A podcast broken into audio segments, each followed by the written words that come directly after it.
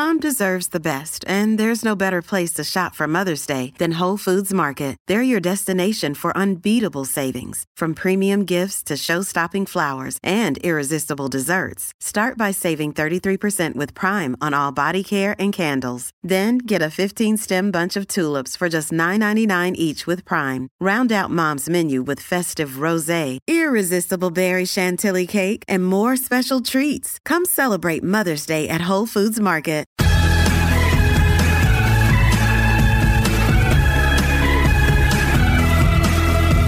Hi, everyone. Thanks so much for tuning back into Everyone Talks to Liz. So glad you're checking in. I, am very interested to know what you guys have been doing to pass the recent time. I mean, we've been doing this for months now. I know we're all eager to see live and brand new television shows. We want live sports. Let's just be honest. Even if we're not sports fans, we're so excited to see anything live that we're saying, oh, suddenly I just adore live lacrosse. But it's NFL football I am dying for. And you know what? The NFL still does look to restart on September 10th. But as we get closer to that deadline, we know this about 60 NFL players have opted out of the football season, citing coronavirus concerns. Okay, I get that. Totally fine. But I need to see my Browns. I'm really jonesing to see Cleveland finally win the Super Bowl. Stop laughing. This week, the U.S. has reached a total of 5 million coronavirus cases with, you know, no end in sight for this pandemic. What does this mean for the NFL season, for my Cleveland Browns, for college football, sports in general, and whipping it all together in the same bowl, business? This week's podcast guest checks all those boxes. He's a two time Super Bowl champ. He's a business leader who has never taken the traditional route either on or off the field.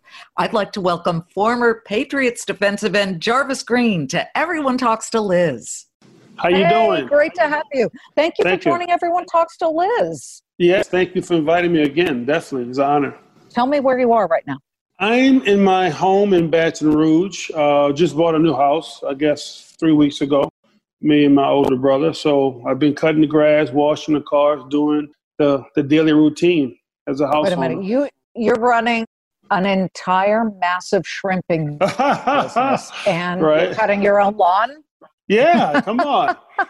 hey, I, am normal like everyone else, you know. Um, but like today, it's Monday, but I want to get out, stay busy, you know. Just, mm-hmm. just, just, just idle time is the devil's workshop, right? Oh yes. Yeah. Oh, yes. So we we whack her here, picking grass, watering the lawn, you know, washing the truck, you know, getting ready for the day. I know after this I gotta go ship some stuff out, working on just working on everything, you know. So yeah. um you know how it is. Oh, I yeah. love your story, Jarvis. And I know that our listeners will love your story because not only have you had such an amazing National Football League career, but what a business leader you have become. But I want to get to a little bit of news here you know, we're hearing, and it may well, by the time this, this podcast drops, it may well become reality that the Big Ten is possibly going to cancel its football season. That to me is a, a kick in the stomach, considering I covered a million Ohio State Michigan games during my time in, in Columbus, Ohio as a newscaster. But I know what football means to the SEC, where, you know, you played, and of course the, the Big Ten, the Pac 10. I went to Berkeley. What is the what is the real ramification of, of a cancellation? It's more mental than anything for the guys that's playing, uh, the coaches. They're there. This is the time to go back to training camp, you know, put the pads on. And you have this COVID, uh, you know, coronavirus that's here and that is really just for the economy. And now it's, it's but to do another part, you know, with the sports world and everybody. I know from the SEC playing, you know, SEC football. This is like uh, it's like church. It's tradition. I mean, this is routine.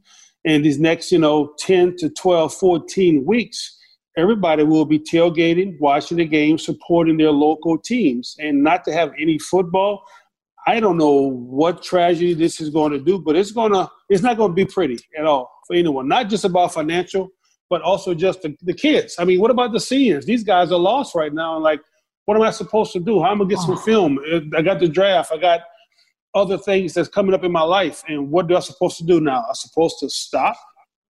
Doesn't the draft won't the NFL and Roger Goodell have to take that into consideration? They have to. I mean, we saw the draft; it was up with thirty-seven percent. Everybody was at home watching the watching the draft on TV. Yeah. That's awesome. But the draft is not played on the field.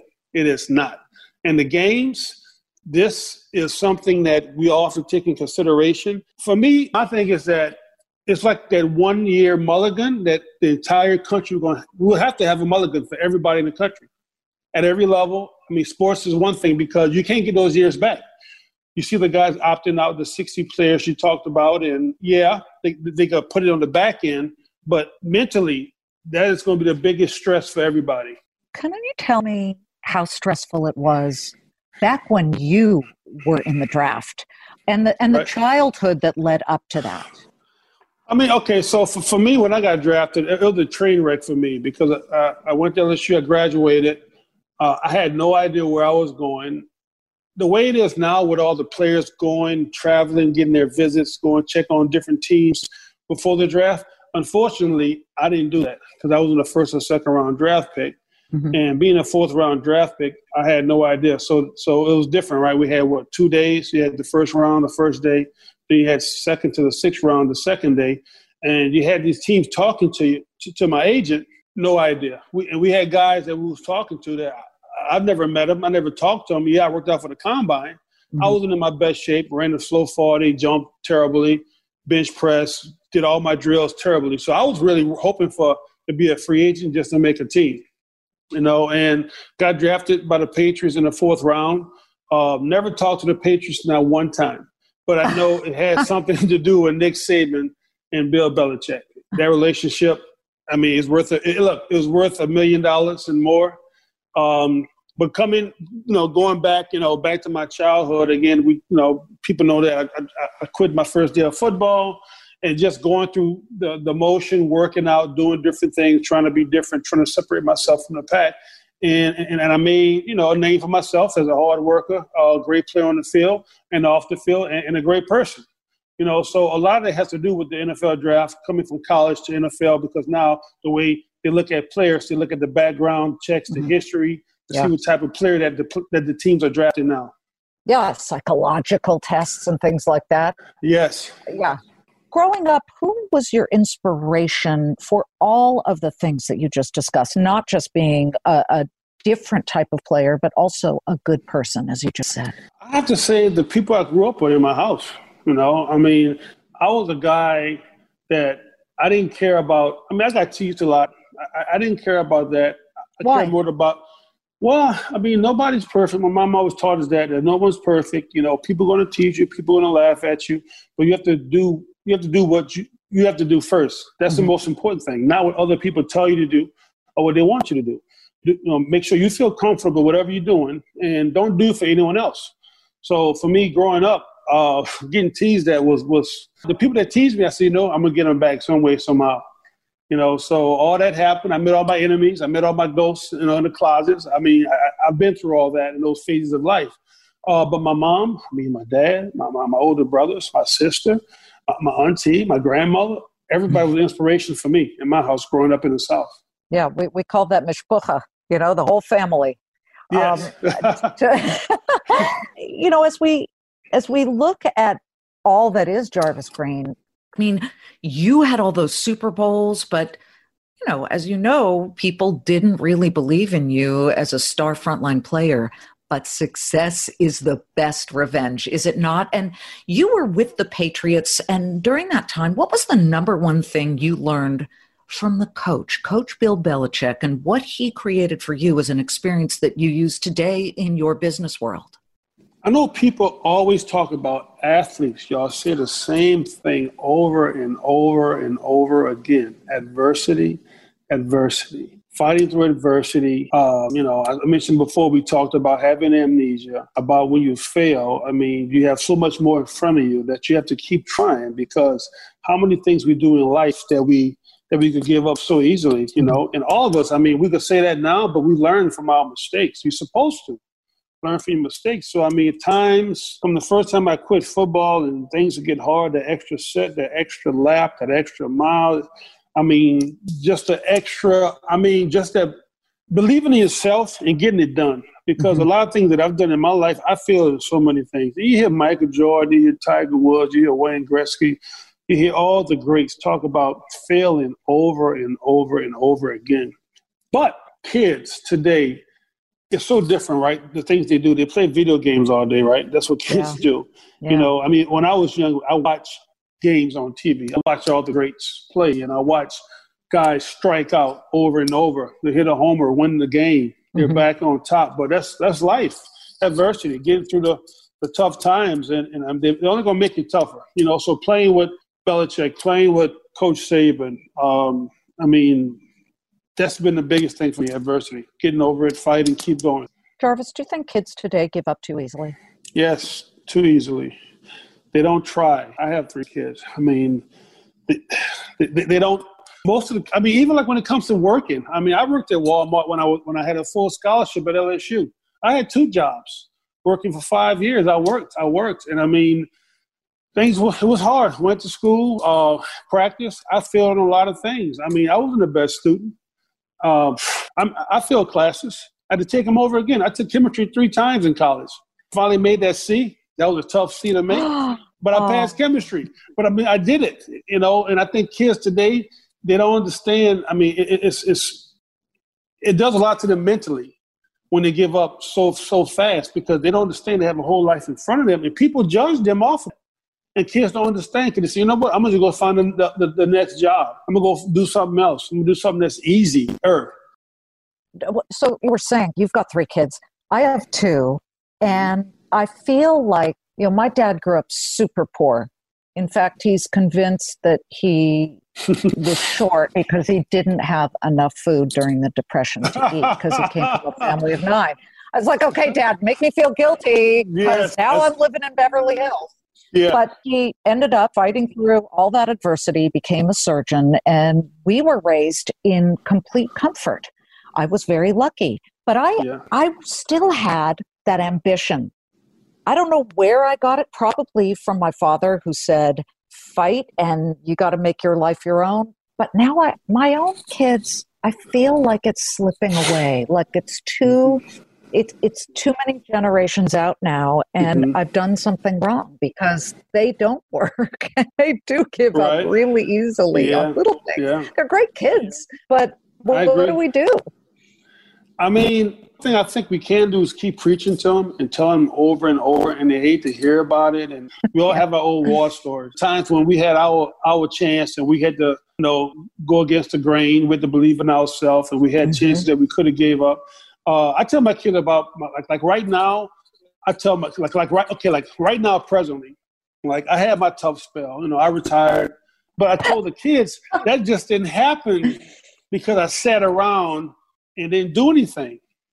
I earned that on the field, you know, and then uh, as far as the business world, it's the same thing. So, like, I tell my kids now, because today they, they see my second career and they see my success, but they've seen my bad days. They've seen my bad days. And, you know, and, and I, I play football, I made some good money, but like the things I'm doing now, this is things that I've, I created, not off of football, off of money, just from, from bare bones. Well, let's get to that world after football for you. A couple of years out, you founded Oceans 97. Of course, 97 was your jersey number. But the path you had to take to get to that is so fascinating. It it so strangely came about. And by the way, for those of you who don't know, Oceans 97 is an international shrimp company. You've got eight different flavors of shrimp. You export all around the world. But what I think is so fascinating is how you got into shrimp, which you admit you didn't even used to like. It's sort of like the Bubba Gump shrimp story from Hollywood. But tell us Tell us how that came about. Uh, okay, so I go back to a friend of mine, I owed him a favor, and um, he asked me to help his family to sell shrimp. You know, and I was more like, well, I don't know anything about shrimp. I know how it tastes. I like to eat shrimp, and, and, and got into uh, you know internship six months. And I tell people the story, and I remember some people that didn't really know me.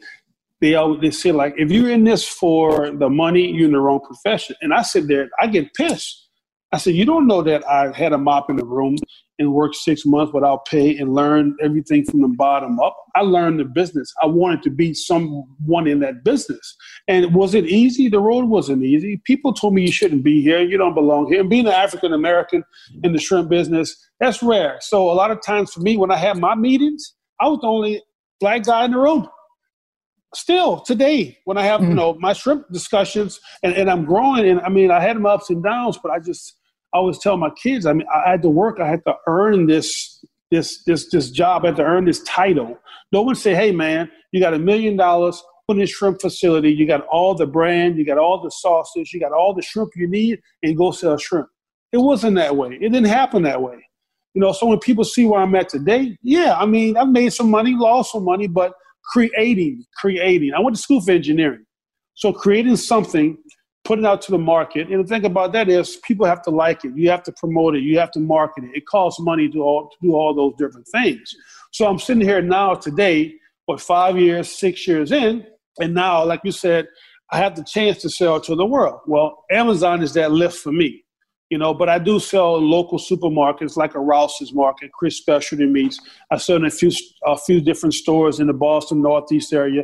But but I mean, I've done done the big chains. I've done all that. Mm-hmm. i I had my shot with Walmart. It didn't work. I had my shot with other companies. But still, adversity. Do yes. not give up. That's business. Keep well, trying. They, keep working. They say the hero is the the man who falls and gets up.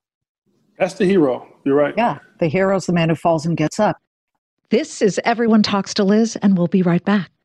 I know a lot of you have had this experience because for those of us who in 2020 were all sent home and we were stuck in a lockdown during the pandemic, we had a lot of time on our hands. And I saw an ad for Masterclass and I thought, I want to better myself. I want access to all of these brilliant people who teach you things. With Masterclass, you can learn from the best to become your best. Masterclass is the only streaming platform where you can learn and grow with more than 200 plus of the world's best and smartest. For just under 10 bucks a month, an annual membership with Masterclass gets you unlimited access to every instructor. And I don't care, you can wake up one morning and say, I want to learn about business, and then another where you say, I want to learn how to survive in the wild if I have no water and no fire to make me warm. You can access Masterclass on your phone, on your computer, smart TV, or even in audio mode. And the classes totally make a difference. Don't wait another moment to start your learning journey with Masterclass. Right now, our listeners get an additional 15% off any annual membership at masterclass.com slash Liz. That's 15% off at masterclass.com slash Liz. Masterclass.com slash Liz. So you're you're doing this friend a favor and you're working for free as an internship there. How old were you at that point?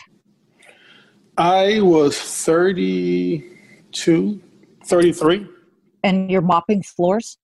Yes, mopping floors. And I was doing demos. I was doing cooking demos when I got, you know, I started understanding more about the lingo of the business. But my mm-hmm. first two, three weeks, yeah, mopping floors, cleaning.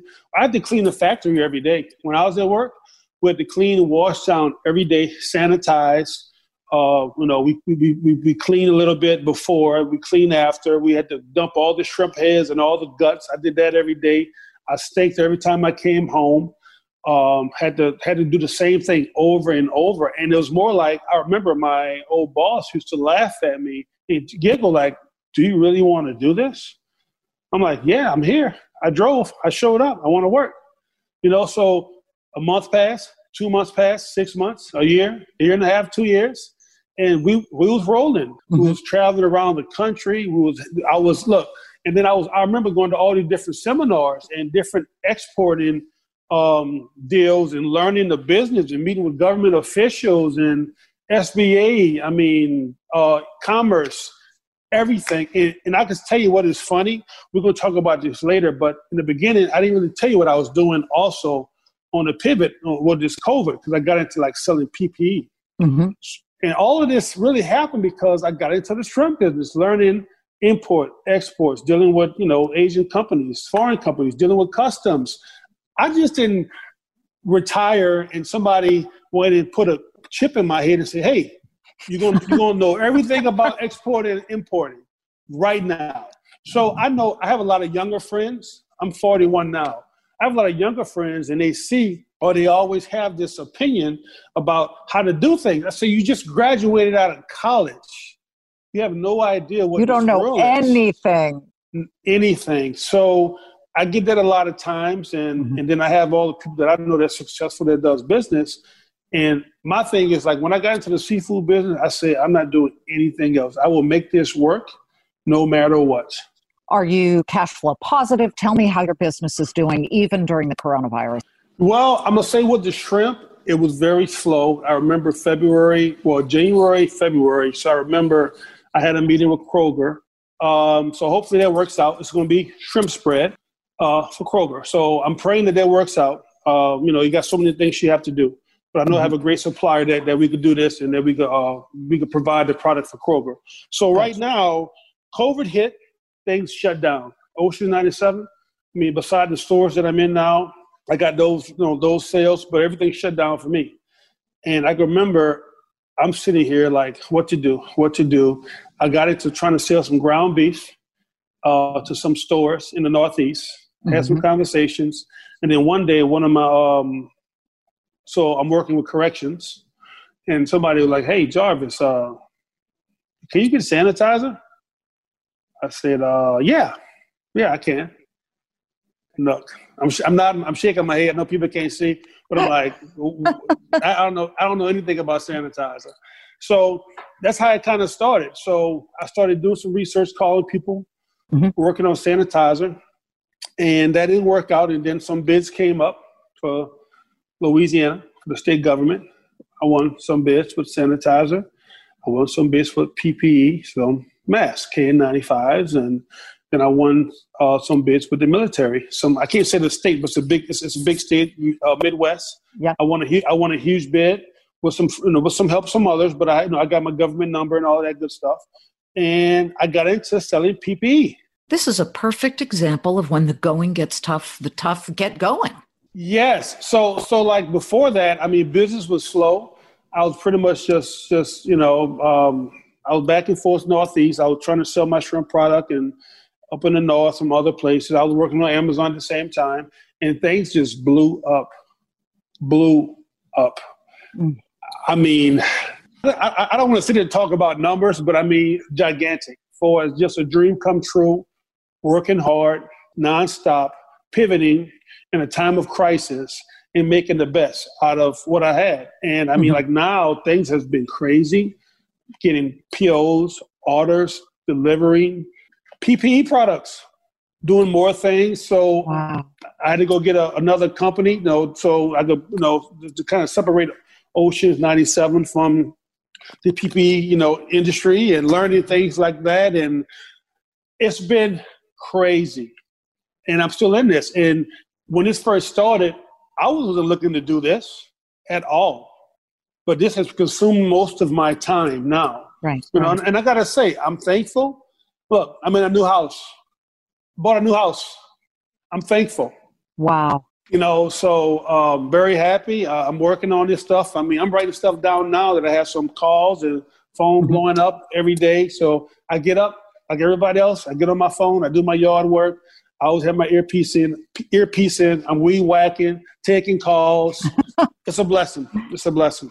See, now I love this. It is so inspirational. You know, we don't need celebrities or big time CEOs who just had an easy ride. What we do here is we want to know what it feels like for people who climb to the top. For example, you, you got that Super Bowl ring on your finger, well, two of them, and then having to go work for free after that experience, mopping the floors. Few people in the world can say that they have both been an NFL player and then stopped everything, been without work, and then gone on to create a successful business, which what you've done with Oceans 97. Um, you know, getting all these contracts and then everything freezes because of the pandemic, as you call it, the year of the mulligan. But instead of just throwing in the towel, you actually just started an entirely new business when your shrimping business went cold. And now you're actually making bank. That is so exciting. Liz, I am making bank.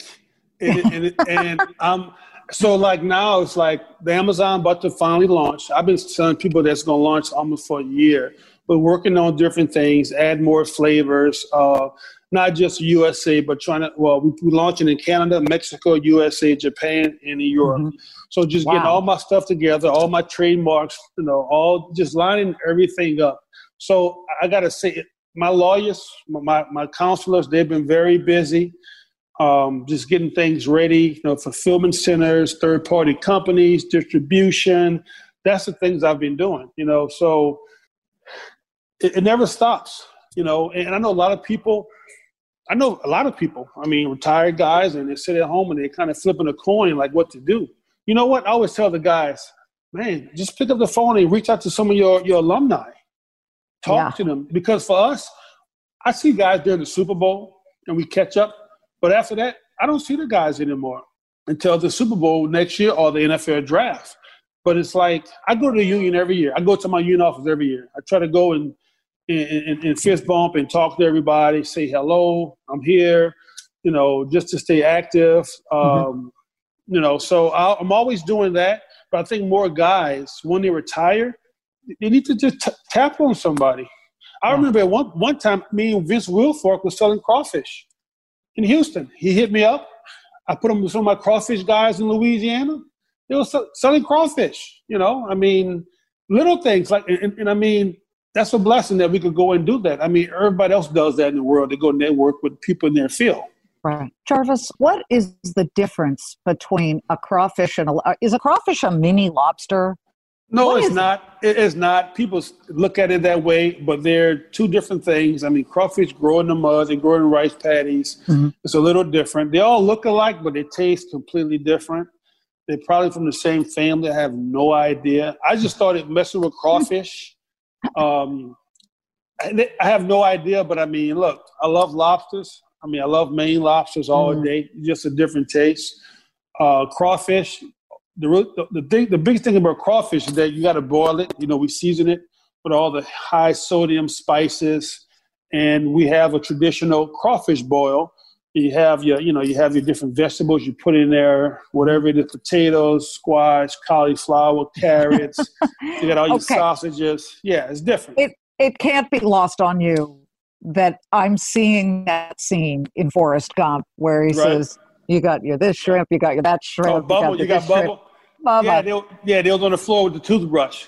Yeah, pineapple shrimp, barbecue shrimp, shrimp fricassee. Yeah, shrimp sandwich. I, th- I think that's about it. Yeah. Look, look. I, I, think that's about it. That that that movie was a great movie, and, and I, it's funny for me because everywhere I used to go, people used to call me Bubba. And I know I had an article. I said, I said, don't call me Bubba. Because I always tell people I'm more like Tom Hanks. But just to be on the ah. bayou and just to get into the factories on the shrimp boats. I mean, it's it's I tell you, it's some it's tradition, it's life but it's amazing just to experience that. Yes. That, that side of the industry, you know, all the way from, you know, you go out fishing in, in Gulf of Maine. I've done that so many times with a, with a great uh, captain named, named Tim Ryder out there. So just learning all different phases of the, the, the, the fishing, the seafood industry has been a blessing for me and it's been fun. I want to get to this issue because I'm big on protecting the planet. Ocean plastic turns my stomach, both literally and figuratively, truly upsets me to see trash in the ocean. You've got to tell me because you work with these creatures of the sea. You've been out at sea. You've got this shrimp business that you want to see as a sustainable one. You want to see a healthy ocean. You also want to see a healthy, American fishing industry. What don't people know? Should there be legislation in some way that makes it stronger instead of weaker to protect both our oceans and the fishing industry? I'm gonna say this: every other country in the world subsidize seafood. Not every other. Most mm-hmm. countries in the world subsidize seafood. We subsidize agriculture: corn, rice, beans, sugar, right? And we're mm-hmm. also doing different things when it comes to the grain, to the alcohol, right? Making you know beer and making you know spirits. Seafood in America is not subsidized. If they want to help local fishermen succeed in America, subsidize seafood. Vietnam, India, South America, China, uh, Thailand, all those different countries, it's, subsidized. Mm-hmm. The government pays for all of this. Now, of course, they're digging holes into the earth, and it's a cesspool. That's what it is. Now, unless you're close to the ocean, you have the, the, the influx of the water, the ocean mixing, you know, with, with, with, the farm. That's that's a little different. Some countries mm-hmm. are doing that; they have great product. But in America, we need more of that because I mean, when I call for a shrimp facility and ask for shrimp, like today, it's hard. That hey, we don't have any boats out, we don't have this out, we don't have that out. So it's really is it's dying. I mean, swiftly uh, with the seafood industry, especially shrimp. Mm-hmm. I can only imagine. And then, of course, making our oceans sustainable. It is. And it sucks to see when you're out there and then you see people dumping trash in the ocean. Oh. You, look, the, the guys, you go out to go fish, if it's, you know, if it's rec- recreational, if, if it's commercial, take care of the ocean. Keep your trash in the boats. Bring it back to the dock, dump it there. Don't dump in the ocean. The fish, they can't eat that. They can't. And then the big ones, what they do, they just swallow it. Now they have a stomach full of plastics. They're going to mm-hmm. die eventually, all the way yeah. down to all the sea turtles, all the way down, you know, to the mammals, to the fish that's in the ocean, to the bottom. Yeah. I mean, it, it's not good. It's not safe, and we got to eat that fish. I mean, that's part of our diets. It's, it's the food chain. Speaking of the food chain, let's talk about the college football food chain, which can be brutal. Let's finish on that. Having experienced it at one of the top universities, LSU, do you think that college athletes should be paid? Absolutely. Absolutely. Um, the guys, a lot of guys not going to make it to the next level. They're not. And what they put their body through every day, mm-hmm. my five years, I mean, I remember in the, I remember my time in the classroom, but I remember my times on the field practicing injuries, surgeries, concussions. Um, I feel like I feel like like when I get up, I feel like I'm 41 years old. You know, stay mm-hmm. active, work out, but like for me, like it's it's it's taxing on your body mentally, physically, even socially, and I think. And the schools make so much money.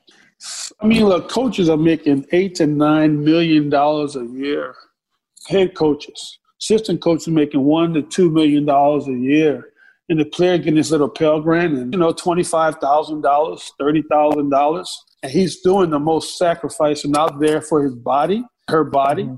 I mean, you see athletes now, most of them banged up. I mean, you telling me they don't deserve some type of stipend? and they're building all these different buildings and stadiums and, and classrooms because off the back of all the players on the field, they deserve pay. And I see some of the stuff on uh, social media about if they could get paid, what these guys would get paid. Now, I'm going to say this. Because of what your position is, I, I know there should be kind of like a hierarchy on forwards, but it has to be relative and realistic.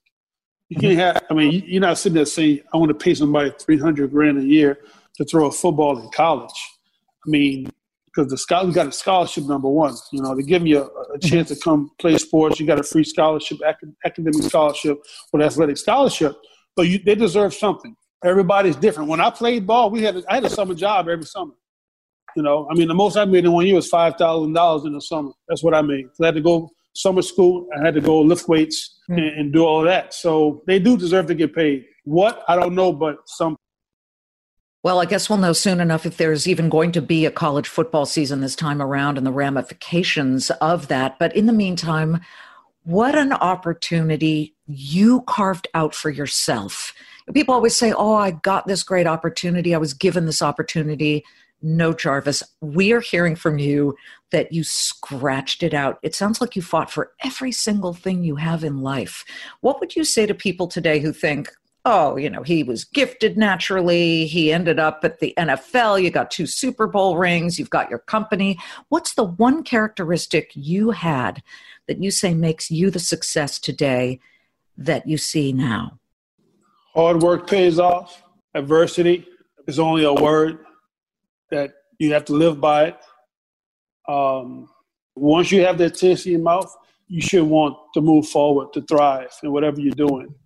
Um, and I always tell people this too. I didn't start playing football when I was 19. I started playing football in the seventh grade. But when I started playing football in the seventh grade, I never had like the dream to say I want to play NFL football. I kept working hard, and um, you know, cream of the crop rise to the top. You know, but you got to keep working. You just, you know, a, a, a, lot of people are gifted with a. I mean, I was the biggest guy on the field. A lot of people's gifted with the ability that they know there was going to be professional player, uh, whatever it is, or any sport. But I mean, working hard is that's part of it. That's eighty percent of it. It's working hard. It's being um, having routine, uh, being disciplined, keeping your nose clean, staying out of trouble. I mean, it's it's not just one thing. You know, you could be a great athlete, but you know, you got terrible grades. You don't listen to anybody. You disrespect everybody. You'll never make it. So, never give up. Jarvis, we're honored to have you on Everyone Talks to Liz. Thank you so much for sharing your story with us. And it is a story that I know has many more fantastic and riveting chapters to come. Thank you very much. Definitely. Thank you. Y'all enjoy your day. Jarvis Green of Oceans 97, two time Super Bowl champ for the Patriots, and all around amazingly inspirational human. Thank you so much. And thank you guys so much for listening. I hope that each time that you tune into the podcast, you really get a sense of what it takes to make it to the top and then to hold that position. Yes, it's a tough climb. And yes, at the end, your fingers may be bloodied proverbially, but Look at Jarvis. He enjoyed the climb and he absorbed it and he appreciates it. On that note, I'll see you Monday through Friday on the Fox Business Network for the Claman Countdown, all important final hour of trade. Have a great day, you guys. Pull up a chair and join me, Rachel Campos Duffy, and me, former U.S. Congressman Sean Duffy, as we share our perspective on the discussions happening at kitchen tables across America. Download from the kitchen table the Duffys at foxnewspodcasts.com or wherever you download podcasts.